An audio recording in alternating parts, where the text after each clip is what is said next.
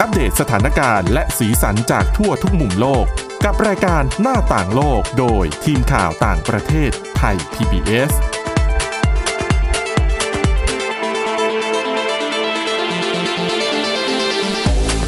สวัสดีค่ะ ตอนรับคุณผู้ฟังเข้าสู่รายการหน้าต่างโลกนะคะ มาอัปเดตทั้งสถานการณ์และสีสันจากทั่วทุกมุมโลก กับทีมข่าวต่างประเทศไทย PBS ของเราค่ะ พบกันได้ทุกวันจันทร์ถึงศุกร์นะคะ ติดตามฟังกันได้ทาง www.thaipbspodcast.com นะคะ วันนี้อยู่กันกับคุณทิพย์ตะวันธีรนัยพงษ์และดิฉันวินิษฐาจิตกรีค่ะ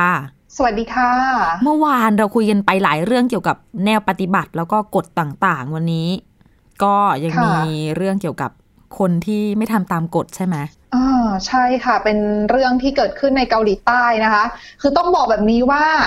หลายประเทศเนี่ยมีการออกกฎระเบียบต่างๆ มีมาตรการลงโทษคนที่ละเมิด มาตรการปิดเมืองเอ่ยมาตรการกักตัวต่างๆอะนะคะ ซึ่งในเกาหลีใต้เนี่ย ล่าสุดมีการลงโทษจำคุกคนที่ละเมิดกฎกักกันโรคเป็นคนแรกของประเทศไปแล้วเมื่อต้นสัปดาห์ที่ผ่านมาค่ะค่ะคือคุณคนนี้นะคะ เขาเป็นชายอายุ 27 ปี จริงๆ เนี่ยโดนจับกลุ่มตัวมาตั้งแต่เดือนเมษายนที่ผ่านมาแล้วค่ะ เพราะว่าอะไร เพราะว่าเขาเนี่ยละเมิดกฎการกักโรคถึงอืมสองครั้งด้วยกันโอ้คือตอนแรกเนี่ยเขาโดนกักอยู่ที่บ้านนะนะคะ เป็นเวลา14วัน ปรากฏว่ายังไม่ถึง14วันก็แอบหนีออกจากบ้านอืม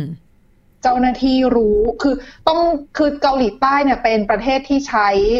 เทคโนโลยีเรื่องของแอปพลิเคชันเข้ามาช่วยในการติดตามโรคค่อนข้างเยอะนะคะ แล้วก็มีการสอบไปแล้วก็พบว่าเขาแอบหนีออกมาจากบ้านก่อนในระหว่างที่ต้องกักตัวเอง ก็เลยโดนย้ายตัวสถานที่กักเดิมกักที่บ้านอันนี้ใช่ไหมก็เลยพาย้ายที่กักให้ไปกักอยู่ที่ศูนย์กักกันโรคอะ ปรากฏว่าเข้าไปอยู่ในศูนย์ ก็แอบหลบหนีออกมาข้างนอกอีกอะนะคะอ๋อในช่วงที่ต้องถูกกัก ดังนั้นก็เลยถูกตัดสินไปค่ะ โดนจำคุกไปนะคะ ทั้งหมดสี่เดือน โอ้โหอืมจากที่จะซึ่ติงดจริง ๆ แล้ว จะอยู่กับตัวเองแค่ใช่สองสัปดาห์เนาะแค่สิบสี่วันเออใช่เขาบอกว่าจริง ๆ แล้วทางอายการเกาหลีใต้เนี่ยได้ยื่นขอลงโทษไปให้จำคุกถึงหนึ่งปีนะคะ แต่ศาลตัดสินมาลงโทษมาแค่สี่เดือน เพราะว่าแล้วก็เขาโดน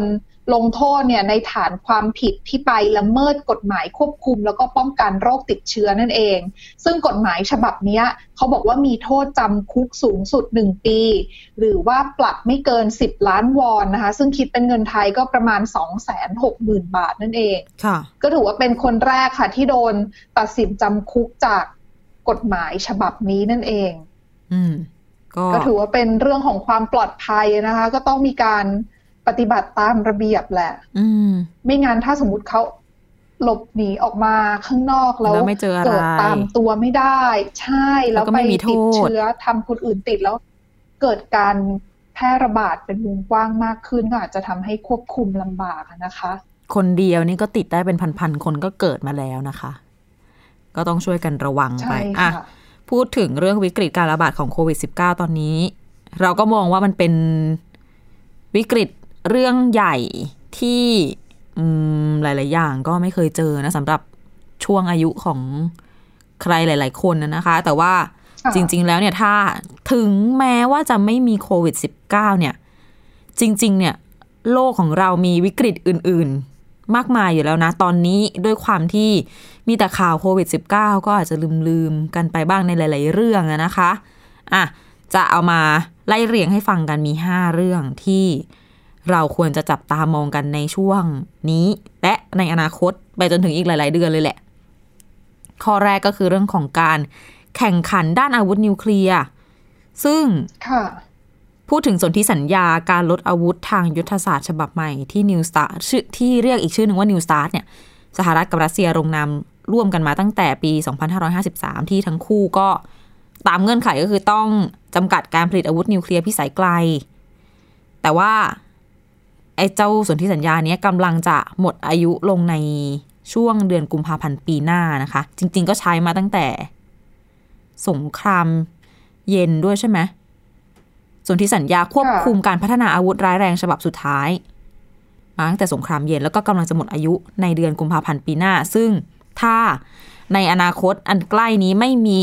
การลงนามขยายอายุสนธิสัญญานี้เนี่ย ทั้งสองประเทศก็จะเริ่ม เป็นไปได้ที่จะหันกลับมาแข่งกันสะสมอาวุธนิวเคลียร์อีกครั้งหนึ่ง ซึ่งมันก็ในเวลานี้กับเทียบกับสมัยสงครามเย็น ความรุนแรงของอาวุธที่ก้าวหน้ามาไกลก็จะยิ่งอันตรายมากขึ้น แถมอะนับนับนูเดี๋ยวนี้ก็มีขีปนาวุธความเร็วเหนือเสียงระดับไฮเปอร์โซนิกมีวิธีการโจมตีอะไรต่างๆ กันมากมาย ซึ่งที่น่ากังวลน่ะก็เป็นเพราะว่า ดูเหมือนกับว่าโดนัลด์ทรัมป์เนี่ยจะจะไม่ค่อยอยากจะลงนามสักเท่าไหร่ ส่วนฝั่งรัสเซียเองเนี่ย พร้อมดูพร้อมที่จะลงนามขยายอายุสนธิสัญญานี้ แต่ว่าทรัมป์เนี่ยท่าทีเหมือนกับว่า จะไม่ลงนาม ยกเว้นว่าจีนอะจะมาเข้าร่วมในสนธิสัญญาฉบับนี้ด้วย ค่ะ เหมือนกับตั้งเงื่อนไขไว้แต่ว่าในฝั่งจีนก็ไม่ได้มีความ สนใจในเรื่องไม่ได้มีท่าทีนี้ว่าอยากจะไปร่วมอะนะคะ ใช่ ซึ่งถ้าทรัมป์ไม่ได้เปลี่ยนใจ ก็นะคะ ส่วนที่สัญญานี้ก็จะหมดอายุไป แล้วก็อาจจะเกิดการแข่งขันทางอาวุธ ขึ้นอีกรอบหนึ่งอย่างที่ว่ากันไปเมื่อสักครู่นี้ อีกเรื่องหนึ่งเรื่องของความมั่นคงเหมือนกันเป็นเรื่องของความตึงเครียดในอิหร่าน หลังจากที่สหรัฐอเมริกาถอนตัวจากข้อตกลง ว่าด้วยแผนปฏิบัติการครอบคลุมที่เขาจำกัดการพัฒนาอาวุธนิวเคลียร์ของอิหร่านเนี่ย ซึ่ง สถานการณ์ตอนนี้มันก็ไม่ได้ดีขึ้นนะคะและมีทีท่าว่าจะย่ำแย่ลงกว่าเดิม ซึ่งสหประชาชาติเนี่ยมีมติคว่ำบาตรไม่ให้ประเทศต่างๆ ขายอาวุธเทคโนโลยี ล้ำสมัยให้แก่อิหร่าน แต่ว่ามติเนี้ยกำลังจะหมดอายุลงในวันที่ 18 ตุลาคมนี้ และประธานาธิบดีของอิหร่านคือฮัสซันรูฮานีก็ออกมาเตือนว่าถ้าสหรัฐอเมริกาพยายามจะมาต่ออายุคำสั่งคว่ำบาตรนี้เนี่ย ออกมาขู่อะว่าจะเผชิญกับค่ะผลร้ายแรงตามมา ทีนี้ก็มีโอกาสอืมไม่ไม่น่าจะเป็นไปได้นะคะ ที่รัสเซียจะมายอมผ่อนตามสหรัฐไปแล้วก็ ถ้าเป็นอย่างนั้นเองเนี่ย สหรัฐก็อาจจะไปบีบให้ทางฝั่งยุโรปใช้กลไกตามข้อตกลงนิวเคลียร์ไปทำให้เกิดความคว่ำบาตรทางเศรษฐกิจ กดดันอิหร่าน อีกระลอกหนึ่ง ซึ่งความสัมพันธ์ระหว่างสหรัฐกับอิหร่านก็จะยิ่งแย่ลงไปอีกความตึงเครียด ที่เกิดขึ้นในภูมิภาคก็จะยิ่ง หนักหนาเข้าไปอีกมากขึ้นตามไปด้วยนะคะ เพราะว่าอีกเรื่องหนึ่งที่อยู่ในภูมิภาคตะวันออกกลางเหมือนกันก็คือเรื่องของการผนวก ดินแดน เขตเวสต์แบงค์นะคะ ที่ก็กำลังเกิดขึ้นอยู่ในขณะนี้ เนื่องจากว่าในอิสราเอลเนี่ยเบนจามินเนทันยาฮู ชนะเลือกตั้งได้เป็นนายกรัฐมนตรีอีกสมัย ดังนั้น การเรื่องของกระบวนการเจรจาต่อรองทางการเมืองก็ สิ้นสุดลงลงมาอยู่ที่ว่าล่าสุดก็จะมีเรื่องของการผนวกดินแดนตรงบริเวณปาเลสไตน์ด้วยใช่ไหมค่ะ เป็นข้อที่ ล่าสุดดิฉันไปพูดคุยกับเอกอัครราชทูตอิหร่านมา เขาก็แสดงความกังวลในเรื่องนี้ บอกว่าอิหร่านเนี่ยอืม ต้องการให้เกิดสันติภาพในภูมิภาคแล้วก็ไม่เห็นด้วยกับการความพยายามที่จะเข้ามา แทรกแซงความพยายามผนวกดินแดนของอิสราเอลรวมถึงความพยายามของสหรัฐอเมริกาเองที่จะมาแทรกแซงในภูมิภาคนี้ ซึ่งทางฝั่งหลายซึ่งชาติถ้าเกิดเหตุขึ้นเนี่ย อืมอืมอาจจะทำให้ความตึงเครียดในตะวันออกกลางยิ่งรุนแรงมากขึ้นน่ะนะคะ เพราะว่าในเรื่องของอิสราเอลกับปาเลสไตน์เนี่ยดูแล้ว คือเป็นปัญหาที่แก้ยากแหละ แล้วยิ่งท่าทีของโดนัลด์ทรัมป์รวมไปถึงเรื่องของนายกรัฐมนตรีอิสราเอลเบนจามินเนทันยาฮูเนี่ยก็มีนโยบายชัดเจนเรื่องของการที่จะให้ชาวอิสราเอลไปตั้งถิ่นฐานในในพื้นที่ที่ยังเป็นข้อพิพาทกันอยู่ค่ะนะคะ ยุโรปเองก็เตือนอิสราเอลให้ระวังเหมือนกัน ก็นะอืมระมัดระวังกันหลายเรื่องนะคะ อีกเรื่องหนึ่งยังไม่หมดค่ะเป็นเรื่องของ Brexit หลายคนก็ ลืมลืมเรื่องนี้กันไปแล้ว ซาซาไปนะคะ แต่ว่าเรื่องนี้ยังอยู่นะคะ ช่วงเวลาที่จะต้องเปลี่ยนผ่านในเรื่องของการออกจากสหภาพยุโรปของสหราชอาณาจักรเนี่ยจะสิ้นสุดลงในวันที่ 31 ธันวาคมปีนี้ แล้วก็ยังไม่มีสัญญาณจากรัฐบาลอังกฤษของบริสจอนสันเนี่ยว่าจะเลื่อนกำหนดเวลาตรงนี้ออกไป แต่ว่าตอนนี้มันก็เงียบไปนะด้วยความที่โควิด -19 ระบาด บริบทเรื่องราวทุกอย่างแต่ละประเทศก็แต่ละเขาก็ดูแลตัวเองกันอยู่หัไปสนใจปัญหาของในประเทศเออตัวเองหมดนะคะ เรื่องของการระบาดใช่ดังนั้นก็คือไม่รู้ว่าถ้าเกิดไม่รู้ถึงตอนปลายปีนี้สถานการณ์มันจะดีขึ้นหรือแย่ลงยังไง แล้วก็ซึ่งผู้เชี่ยวชาญก็มองว่าการถอนตัวออกจากสหภาพยุโรปของอังกฤษก็อาจจะทำให้ ดูแลป้องกันอะไรลำบากมากยิ่งขึ้นหรือเปล่า แต่ไม่แน่ก็ เรื่องโควิด -19 ที่ระบาดมาอาจจะทำให้ทั้ง EU แล้วก็ทั้งสาทั้งสหราชอาณาจักรในยหันมา เจรจากันได้ง่ายขึ้นก็เป็นได้ อาจจะปรองดองกันมากขึ้นหรือเปล่า อืม ก็ยังคงต้องติดตามดูกันต่อไปและสุดท้ายวิกฤตสุดท้ายในหลาย ๆ วิกฤตที่เอามาคุยกันก็คือเรื่องของการเปลี่ยนแปลงของสภาพภูมิอากาศ ซึ่งแน่นอนว่าโควิด -19 เนี่ยตอนนี้นอกจากจะเป็นประเด็นขัดแย้งว่า ใครเป็นต้นตอของเชื้อโรค เกิดขึ้นที่ไหนระบาดได้ยังไงใครดูแลจำกัด การระบาดยังไงบ้าง ตอนนี้ก็เหมือนกับว่าการระบาดเนี้ยเป็นบททดสอบอย่างดีเลยว่า ประเทศต่างๆ ในโลกของเราเนี่ยสามารถร่วมกันจัดการกับปัญหาต่างๆ ได้ดีแค่ไหนรวมไปถึงปัญหา การเปลี่ยนแปลงสภาพภูมิอากาศด้วยนะคะ และอุปสรรคอย่างหนึ่งซึ่งปัญหานี้เป็นปัญหาใหญ่เลยล่ะ อืมซึ่งอุปสรรคของการผลักดันให้ทั่วโลกเนี่ย ร่วมกันแก้ไขปัญหา การเปลี่ยนแปลงสภาพภูมิอากาศเนี่ย ให้ผลักดันให้กระบวนการนี้กลับมาเดินหน้าได้อีกครั้งเนี่ยก็คือการประชุมสหประชาชาติว่าด้วยการเปลี่ยนแปลงสภาพภูมิอากาศที่ก็จริง ๆ จะจัดขึ้นในเดือนพฤศจิกายนปีนี้ แต่ว่าก็ถูกเลื่อนออกไปเป็นปีหน้าแล้ว ทีนี้ทุกคนทุกประเทศที่เราบอกว่าตอนนี้กำลังใส่ใจกับการแก้ไขปัญหาโรคระบาดในบ้านตัวเองเนี่ย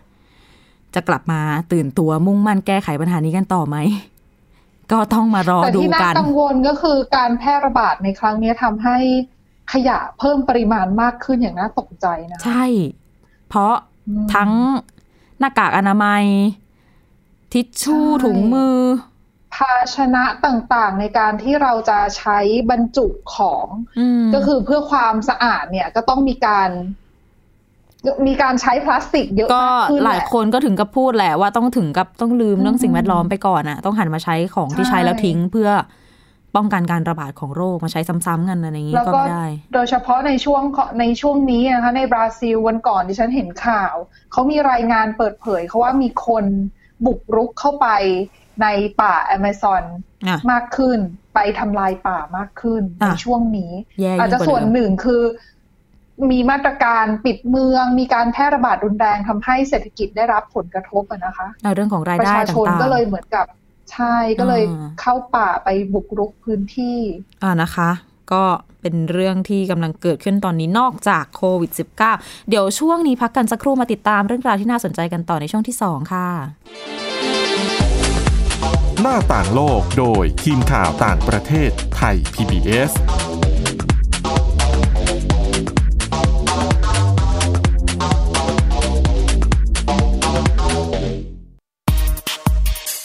วิทยาศาสตร์อยู่รอบตัวเรา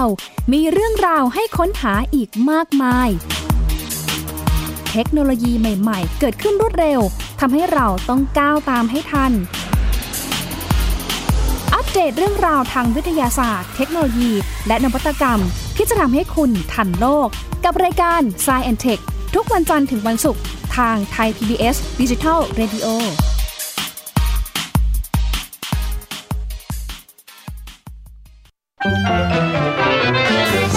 ตนาการ สนุกกับเสียงเสริมสร้างความรู้ในรายการ เสียงสนุก ทุกวันจันทร์ถึงวันศุกร์เวลา 16 นาฬิกาถึง 17 นาฬิกา ทางไทย PBS Digital Radio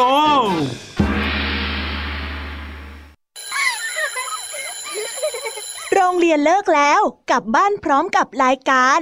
Kids Hours โดยวัญญาชยโย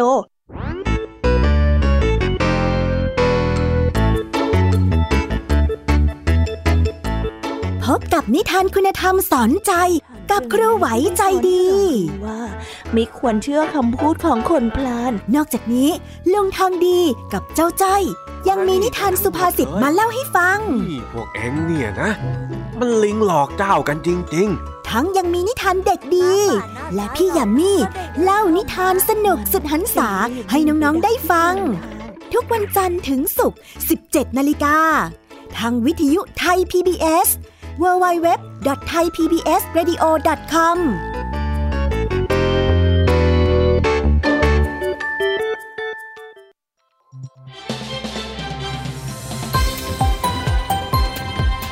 คุณกำลังรับฟังไทย PBS ดิจิทัล Radio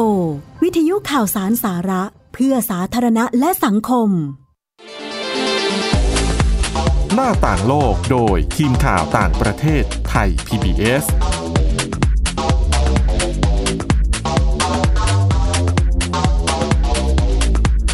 ต้อนรับคุณผู้ฟังกลับเข้าสู่ช่วงที่ 2 ของรายการหน้าต่างโลกนะคะ ยังอยู่กันที่เรื่องผลกระทบจากโควิด -19 อะคุณค่ะทิพย์ตะวันจะมาเล่าให้ฟังกันเกี่ยวกับเด็กใช่ เรื่องนี้เราก็ย้อนกลับมาดูเรื่องของโควิด -19 คือการแพร่ระบาดที่เกิดขึ้นเนี่ยไม่ใช่เพียงแต่สร้างผลกระทบอย่างหนักต่อเรื่องของสุขภาพของประชาชน การเปลี่ยนแปลงวิถีชีวิตเท่านั้น รวมทั้งเรื่องของเศรษฐกิจอะนะคะ แต่ว่าอีกสิ่งหนึ่งที่ ที่กระทบด้วยก็คือเรื่องของสิทธิเด็กค่ะๆค่ะ คือหลายคนอาจจะไม่ทันคิดถึงว่าจริง ๆ แล้วเนี่ยการระบาดที่เกิดขึ้นเนี่ยทำให้เด็กเนี่ยถูกละเมิดสิทธิ์อ่าหลาย ๆ อย่างออกไปอะนะคะ เด็กทั่วโลกเลย เพราะว่าในเรื่องของการปิดโรงเรียนก็ทำให้เขาเสียโอกาสในการที่จะได้รับการศึกษาด้วยค่ะซึ่งละคือซึ่งอันนี้เป็นผลสำรวจประจำปีนะคะ ที่จัดทำขึ้นโดยเออองค์การด้านสิทธิเด็กค่ะของเนเธอร์แลนด์ชื่อว่า Kids Rights นะคะ ซึ่งองค์กรนี้เนี่ยเขาจัดทำแบบสำรวจแล้วก็เปิดเผย โดยให้ข้อมูลบอกว่า การแพร่ระบาดของโควิด -19 ที่เกิดขึ้นทั่วโลกเนี่ยกระทบถึงสิทธิเด็กทั่วโลกนะคะทำให้เด็กๆจำนวนไม่น้อยเนี่ย เสี่ยงต่อการที่จะต้องถูกบังคับใช้แรงงานอืมรวมไปถึงเรื่องของการถูก เขาเรียกว่าต้องแต่งงานก่อนวัยอันควรอะ คือวัยเด็กก็ถูกนะถูกมันไปโยงถูกกับันงได้คับให้ยังไปไงแต่งงาอะนแล้วอะก็เขามองอย่างนี้ค่ะ คือการที่เด็ก คือเด็กเนี่ย พอไม่ได้รับการศึกษา เศรษฐกิจมีปัญหาทั่วประเทศทั่วโลกใช่ไหมคะ เด็กก็ถูกบังคับให้ไปใช้แรงงานอ่า เพื่อเพาะเพื่อหาเงินมาจุนเจือครอบครัว ใช่ถูกต้องค่ะ แล้วก็ส่วนหนึ่งก็คือปัญหาเรื่องของการแต่งงานก่อนวัยอันควร แล้วก็การตั้งครรภ์ในวัยรุ่นเนี่ยก็จะเพิ่มสูงขึ้นอืมเพราะว่าอาจจะหลาย ๆ ประเทศก็จะเจอปัญหาเรื่องของการที่จะมีการคือมีการแต่งงานก่อนก่อนวัย อันควรอยู่แล้วในหลาย ๆ ประเทศแล้วที่เป็นประเทศกำลังพัฒนาแล้วก็ประเทศยากจนต่างๆอะนะคะ ส่งลูกสาวไปแต่งงาน พ่อแม่ก็อาจจะได้เงินสินสอดด้วย ใช่ค่ะ แล้วก็นอกจากนี้จะทำให้เด็ก ๆ เนี่ยอาจจะต้องอยู่ในภาวะยากจน อืมเนื่องจากปัญหาเรื่องของเศรษฐกิจอะนะคะ พ่อแม่ผู้ปกครองไม่มีเงิน แล้วก็ลูกไปเรียนไม่ได้ พอไม่ได้เรียนโอกาสก็คือเสียโอกาส โตขึ้นมาก็ก็ถ้าไม่มีทักษะในการทำงานก็อาจจะทำให้อนาคตเนี่ย มีปัญหาได้อะนะคะ ค่ะเอออืมแล้วก็นอกจากนี้อะนะคะเขายังบอกอีกด้วยว่าการแพร่ระบาดที่เกิดขึ้นเนี่ยทำให้เด็กๆจำนวนไม่น้อยเนี่ย ไม่ได้รับวัคซีน อืมคือแต่เขาไม่ได้ชี้ไม่ได้ให้รายละเอียดนะคะ ว่าเพราะอะไรเด็กๆ ถึงไม่ได้รับวัคซีนในช่วงที่เกิดการแพร่ระบาด ดิฉันเชื่อว่าน่าจะเป็นแต่เรื่องของภาระของระบบสาธารณสุข ที่ที่ช่วงนี้ปกติมีงานคุณหมอล้นมือกันใช่ใช่นะคะปกติคุณหมอก็ต้องจัดตารางว่า เดือนนี้วันนี้ไปหมู่บ้านไหนที่พื้นที่ห่างไกลหรืออะไรก็ว่าไปก็ไปหยอดวัคซีนไปฉีดวัคซีน แต่ตอนนี้ก็อาจจะไม่เกิดขึ้น รวมถึงการรวมตัวกันใช่ค่ะก็เป็นความเสี่ยงอีกต่างหาก หมายถึงว่าเด็กที่อาจจะไปสถานีอนามัย ก็ไปรวมตัวกันไปวันรับวัคซีนก็คงไม่เกิดกิจกรรมแบบนี้ขึ้นนะเนาะ ใช่ค่ะ แล้วการที่เด็กๆ ไม่ได้รับวัคซีนก็ทำให้พวกเขาเนี่ยเสี่ยงที่จะเสียชีวิตเพิ่มมากขึ้นเลยนะคะ ซึ่งเรื่องนี้ยังไม่นับเรื่องของความรุนแรงในครอบครัวอ๋อที่เพิ่มสูงขึ้นในช่วงที่ผ่านมา เพราะว่าคนต้องถูกกักตัวอยู่ในบ้านกัน กันเป็นเวลานานน่ะนะคะ มีความเครียดพ่อแม่ผู้ปกครองค่ะก็อาจจะทำให้ความรุนแรงในครอบครัวเนี่ย มีเพิ่มมากขึ้นในช่วงที่ผ่านมา ซึ่งเขาบอกว่า ปัญหาเหล่านี้ส่วนใหญ่ที่คือเด็กที่ที่ได้รับผลกระทบเนี่ยจะเป็นในกลุ่มของเด็กผู้หญิงมากกว่าเด็กผู้ชายอืมนอกจากนี้ก็มีเรื่องของพอโรงเรียนคือเด็กที่มีระในอยู่ในครอบครัวที่มีรายได้น้อยจำนวนไม่น้อยอะนะคะ เขาพึ่งพิงอาหารกลางวันของที่โรงเรียนค่ะ ซึ่งเขาบอกว่าการที่โรงเรียนปิดต้องกักตัวอยู่ในบ้านอ๋อก็ทำให้เด็ก ได้รับสารอาหารไม่เพียงพอด้วยเช่นเดียวกัอ๋นอ ยิ่งในกรณีที่ครอบก็คเป็นรัวปัญหารายได้ที่น้เกิดอยขึ้นใช่เป็นปัญหาที่เกิดขึ้นในหลาย ๆ ประเทศทั่วโลกอะนะคะ ซึ่งเขาบอกว่าวิกฤตโควิด -19 เนี่ยทำให้ความก้าวหน้าในเรื่องของสิทธิเด็ก เรื่องสวัสดิการของเด็กที่มีในแต่ละประเทศเนี่ยถดถอยลงไป ค่ะอืมเขาก็เลยสนับสนุนว่า ให้รัฐบาลต่างๆนะคะ หันมาให้ความสนใจกับเรื่องของสิทธิเด็กเพิ่มมากขึ้นนั่นเองอืมซึ่งตอนนี้เราอาจจะยังไม่เห็นผลกระทบที่ชัดเจนนัก แต่ว่าแน่นอนว่าในอนาคตจะเป็นปัญหาในระยะยาวอะนะคะ ซึ่งตัวผลสำรวจประจำปีของกลุ่ม KidsRights ของเนเธอร์แลนด์เนี่ยที่เขาทำออกมาเนี่ยเขาบอกว่าต้องชื่นชมสามประเทศค่ะที่ที่ได้รับคะแนนถือเป็นประเทศที่ มีผลงานดีในเรื่องของการดูแลสิทธิเด็กก็คือประเทศไอซ์แลนด์ สวิตเซอร์แลนด์ แล้วก็ฟินแลนด์นั่นเองค่ะ อืม จริง ๆ เรื่องสวัสแต่ดิการว่าสังคมประเทศเหล่านี้ก็ใช่ดีอยู่แล้วเนาะใช่ค่ะ ส่วนประเทศที่มีคะแนนย่ำแย่ที่สุดสามอันดับสุดท้ายนะคะ คืออัฟกานิสถานเซราลีโอนแล้วก็ชาติค่ะ อืม ก็เป็นปัญหาที่หลายคนคงคิดไม่ถึง ใช่บางทีเราไม่ทันคิด เราก็จะไปให้ความสำคัญหรือว่าไปสนใจในปัญหาหรือว่าผลกระทบที่มันเกิดขึ้นในปัจจุบันค่ะ มากกว่าแล้วก็อ๋อหลาย ๆ คนก็อาจจะมองว่า เออเด็กในเรื่องของสุขภาพ ที่จะได้รับผลกระทบจากการติดเชื้อโควิด -19 อาจจะมีไม่เท่ากับผู้ใหญ่ คุณก็จะหันไปให้ความสำคัญกับทั้งผู้ใหญ่ ให้ความสำคัญกับผู้สูงอายุมากมากกว่า อืมพูดยากแต่ว่าเหมือนกันสถนทางรณ์แบบกลุ่มนี้เขาก็ ใช่ทางกลุ่มนี้เขาก็อยากจะให้ให้ตระหนักถึงปัญหาที่อาจจะเกิดขึ้นกับเด็กๆได้ด้วยอะนะคะ ไม่ใช่แค่ในปัจจุบันเท่านั้นแต่ว่าในอนาคต อืม นอกจากเด็กแล้วผู้หญิงก็ได้รับผลกระทบจากวิกฤตนี้เหมือนกัน เป็นที่เรื่องราวจากที่ฟิลิปปินส์นะคะ ผู้หญิงเองเขาค่ะเจอวิกฤต ขาดแคลนผลิตภัณฑ์คุมกำเนิด จากภาวะโรคระบาดเนี่ย เป็นข้อมูลจากกองทุนประชากรแห่งสหประชาชาติเขาบอกว่าโควิด -19 เนี่ยทำให้ผู้หญิงหลายสิบล้านคน ไม่สามารถเข้าถึงการคุมกำเนิดได้ ก็เลยทำให้เกิดการตั้งครรภ์ที่ไม่พึงประสงค์มากขึ้น อันนี้ค่ะเป็นตัวเลขภาพรวมในโลกนะคะอ่าผู้หญิง 47 ล้านคนเนี่ยจากรายงานของกองทุนเนี้ยบอกว่า 47 ล้านคนใน 114 ประเทศที่มีรายได้ระดับต่ำและปานกลางเนี่ยอาจจะไม่สามารถเข้าถึงวิธีการคุมกำเนิดแบบสมัยใหม่ได้ คาดว่าจะเกิดการตั้งครรภ์แบบไม่ได้ตั้งใจขึ้นถึง 7 ล้านกรณี ถ้าเกิด ยังมีมาตรการล็อกดาวน์ต่อไปอีกสัก 6 เดือนเนี่ย ซึ่งมันก็จะเป็นอุปสรรคใหญ่ต่อระบบให้บริการสาธารณสุข ทุกๆ 3 เดือนที่สมมติขยายไปอีก 3 เดือนเป็นอีกล็อตหนึ่งแล้วก็อีก 3 เดือนเนี่ยแต่ละล็อต3เดือนเนี่ยนะคะ จะมีผู้หญิงอีก 2 ล้านคนที่ไม่สามารถใช้ผลิตภัณฑ์คุมกำเนิดแบบสมัยใหม่ได้ เพิ่มจำนวนขึ้น สถานการณ์ในประเทศอย่างฟิลิปปินส์เนี่ยยิ่งน่ากังวลเป็นพิเศษ เพราะว่า ในฟิลิปปินส์ความที่เป็นเมืองแคทอลิก การทำแท้งก็ยังเป็นเรื่องผิดกฎหมาย แล้วผู้หญิงก็ต้องไปพึ่ง เรียกว่าเป็นศูนย์สาธารณสุขชุมชน แล้วก็กลุ่มช่วยเหลือต่างๆ ในเรื่องของการคุมกำเนิด ทีนี้ตัวแทนของกองทุนประชากรแห่งสหประชาชาติในฟิลิปปินส์เนี่ยเขาก็จะเขาบอกว่าอาจจะมีการตั้งครรภ์ที่ไม่พึงประสงค์ เพิ่มขึ้นถึง1ล้าน2แสนกรณีในฟิลิปปินส์เนี่ยเพราะโควิด -19 เนี่ยนะคะ แล้วยังไม่ใช่แค่เรื่องของการขาดอุปกรณ์ คืออุปกรณ์ที่ขาดก็ไม่ว่าจะเป็นถุงยางอนามัยฮอร์โมนฝังใต้ผิวหนังยาเม็ดคุมกำเนิด ที่เขาสต็อกไว้เนี่ย มันร่อยหรอลงทุกทีแล้ว ในฟิลิปปินส์นะ เนื่องจากว่ามันไม่สามารถนำเข้าค่ะได้ ขนส่งก็ลำบาก เที่ยวบินก็โดนจำกัดน้อยลง แล้วอีกเรื่องหนึ่งก็คือการขาดแคลน หมอตำแย หมอทำคลอดแล้วก็พยาบาลอืมรวมถึงบริการรักษาพยาบาลฉุกเฉิน ก็ยิ่งเพิ่มความเสี่ยงว่าคนที่เป็นคุณแม่มือใหม่อะจะค่ะได้รับอันตรายมากขึ้นด้วย ซึ่งอย่างในต่างจังหวัดเมืองไกลๆของฟิลิปปินส์ก็ยกตัวอย่างเคสว่าเออ มีผู้หญิงที่ต้องแบบเดินเท้าอะ มาไกลสิบกิโลสิบกิโลเมตรกว่าจะไปถึงหน่วยงานค่ะที่ดูแลเรื่องการจัดการเขาเรียกว่าการวางแผนครอบครัวอย่างเงี้ยเออแล้วก็ เดินผ่านจุดตรวจโควิด -19 ไม่รู้กี่สิบจุด เดินผ่านทีนึงก็ต้องอธิบายว่าออกจากบ้านมาทำไม ซึ่งการซึ่งการที่เธอไปเดินเท้าแบบเนี้ยทำให้เธอมีโอกาสที่จะเสี่ยงติดเชื้อเพิ่มมากขึ้นด้วยนะอืคะมใช่ปัญหานี้จริง ๆ รายละเอียดเยอะมากนะ แต่ว่าเวลาของเราก็หมดลงแล้วอืมเอาเป็นว่า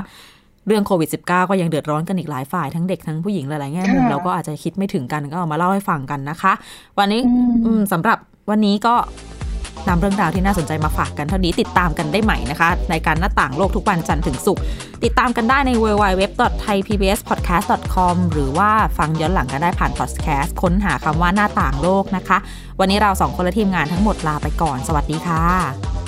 สวัสดีค่ะ